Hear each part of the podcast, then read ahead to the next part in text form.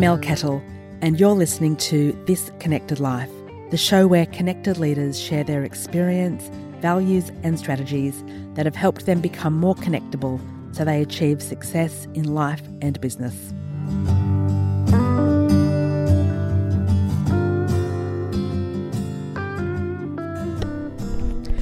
Hi everyone, it's Mel. Welcome back to This Connected Life. I'm your host, Mel Kettle, and this week it's episode 22. I cannot believe I'm up to episode 22 already. It's Monday night, it's peak flight time, and I live in the flight zone, so we may hear an aeroplane flying over my house, but hopefully we've timed it properly because one just left over about 20 seconds ago.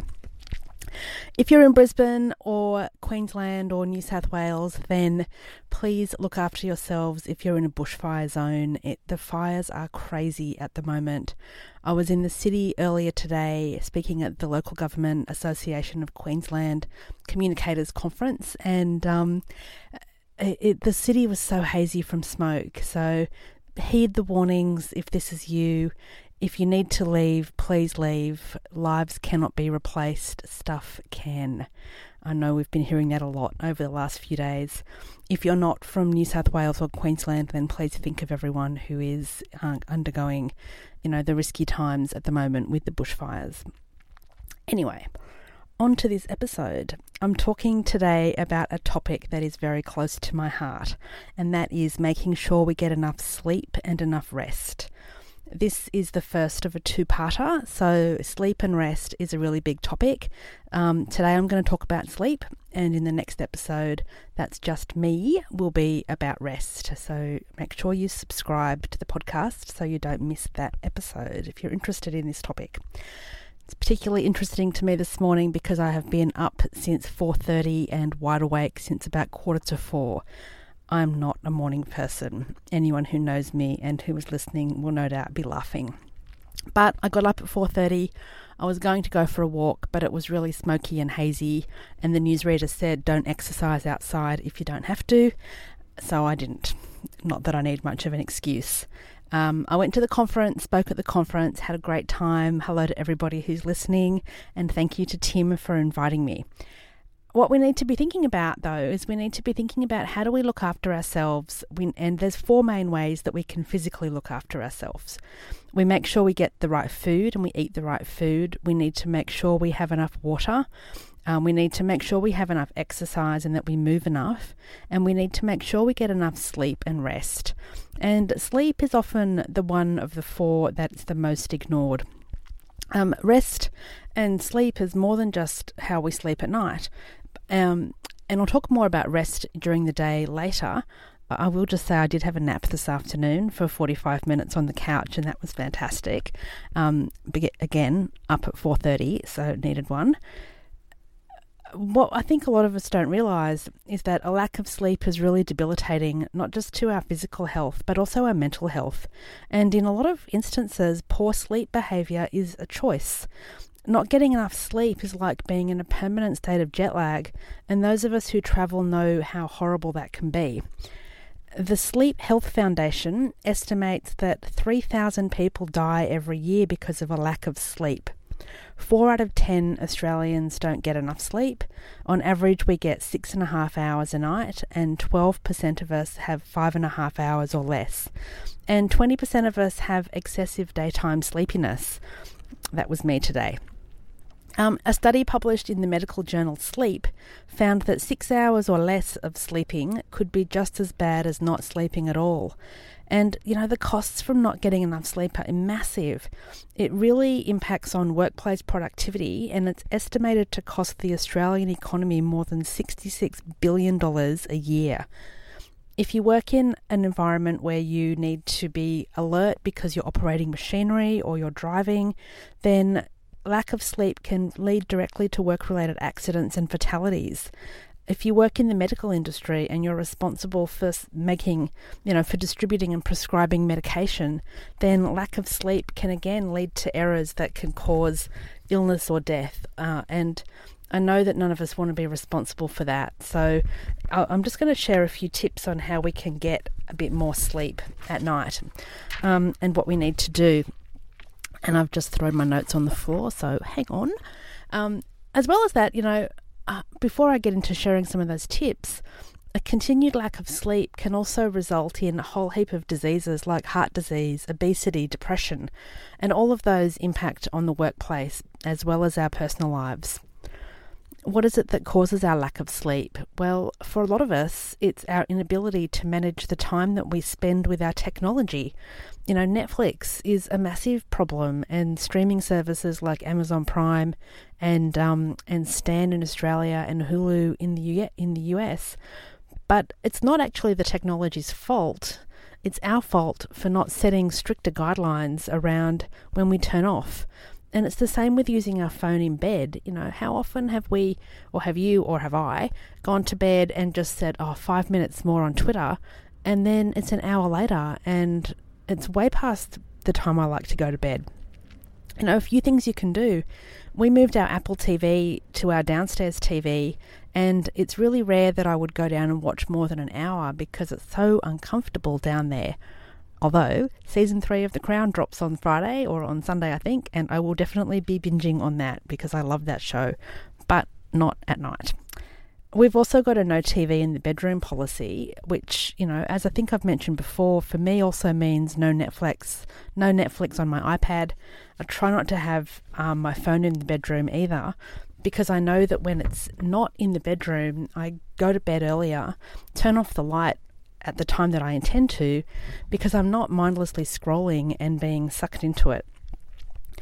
For those of you um, who know me, know that I have written a menopause blog called Just as Juicy, and that's because I've been going through perimenopause. Lucky me.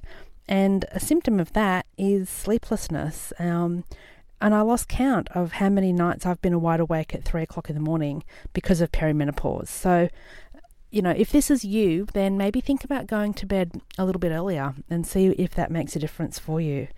You know, I know when I was in my teens and my 20s, I could easily survive on five or six hours of sleep a night.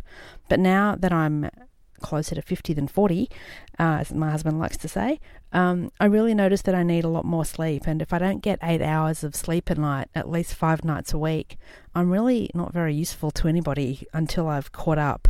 And sleep experts say that you never actually can catch up on lost sleep. So try not to lose it in the first place.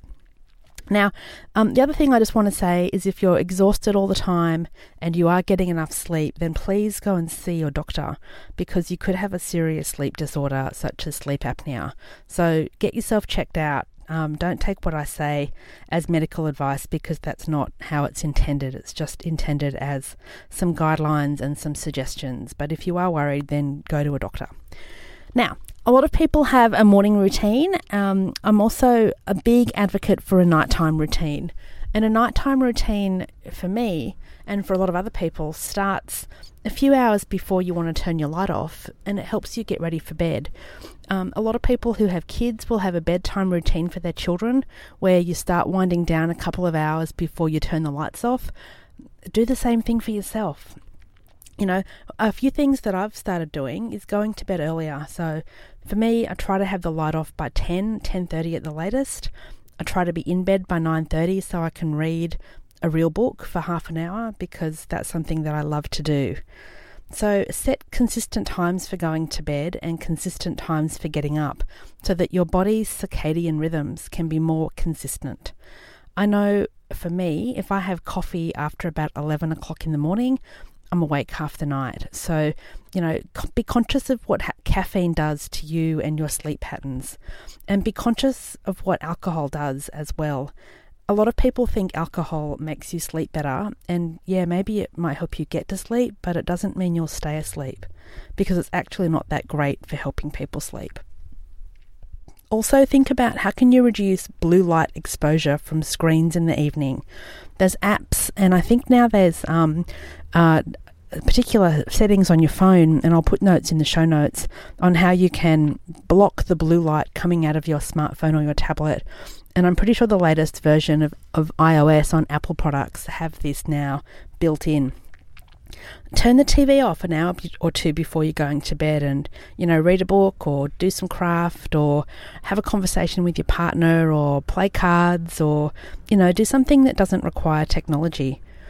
If you continually struggle to sleep, then think about having a warm bath or a warm shower.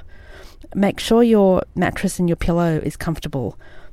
I travel a lot and the number one reason I don't sleep well when I'm in a strange hotel is because the mattress is phenomenally uncomfortable in a lot of places, or the pillow's not right, or there's too much light in the bedroom, or there's strange noises that freak me out. Um, so, you know, think about all of those things when you're at home. And also make sure that you've got adequate ventilation and that your room is a comfortable temperature. Um, and then finally, often I've woken up in the middle of the night thinking, oh my God, I have to do this tomorrow, or I haven't done this.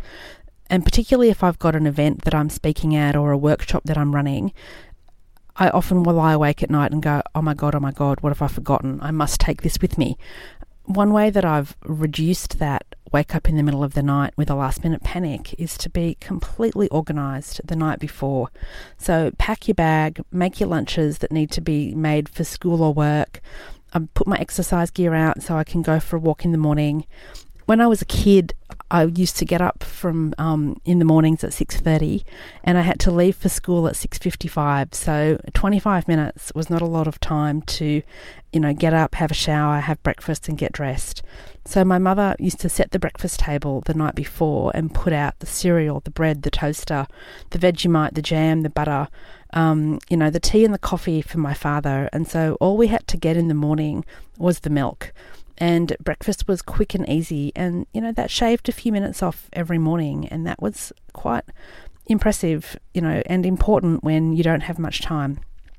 And then finally, if you sleep with somebody who snores, like I occasionally do, um, try to encourage that person to snore less. Some of the symptoms of snoring, you know, I know with with my husband with Sean, he snores and I know I snore as well. If we're overtired, if we've had too much alcohol, if we're sleeping in a certain position, like if he's on his back, he snores. Um, so, you know, try to encourage them to roll over in a gentle way. But if they snore all the time, then that's a symptom of sleep apnea as well. So, if you're worried, get a sleep test, talk to your doctor, find out what some of the potential causes might be. So, how do we feel about sleep? I know I'm going to try and get to bed early tonight to to catch up or to you know, make sure I get a few more hours sleep than I had last night because I don't really wish to wake up at 4:30 again in the morning. As I mentioned before, getting enough rest isn't only about sleep. We need to make sure that we're giving our brains time to rest during the day, and I'm going to talk about that in the next solo episode in two weeks. So, in the meantime, I would love to know what your nighttime routine looks like if you have one. If you don't have one, why don't you try and experiment for 30 days and see what you can implement? Even if it's just two or three things like turning off technology maybe an hour, hour and a half before you go to bed. Maybe stop drinking caffeine after lunch. Maybe have a bit less alcohol at night if you drink alcohol. And yeah, let me know. I'd love to know. So you can connect with me on LinkedIn or on Twitter or on Instagram. Use the hashtag This Connected Life. You can tag me at Mel Kettle. You can also email me mel at melkettle.com. If you like any information on how you can become more connectable as a leader or how you can instigate and, and instill some of these practices that I've talked about over the podcast episodes in your workplace, please get in touch. I'd love to come and have a chat about the possibility of doing some training or some coaching or some mentoring with you or your team on becoming connectable leaders. And finally, next week, my guest is the beautiful Lisa O'Neill. She is feisty, funny, fabulous, fun, and just one of my favourite people we had a lot of laughs when we recorded this episode a week or two ago. So if you don't want to miss that, then subscribe to the podcast and you'll get reminded of all the future episodes when they pop into your podcast app. Thank you for listening. Have an excellent night, day, wherever you are, and I'll catch you on the next podcast. Thank you. Bye.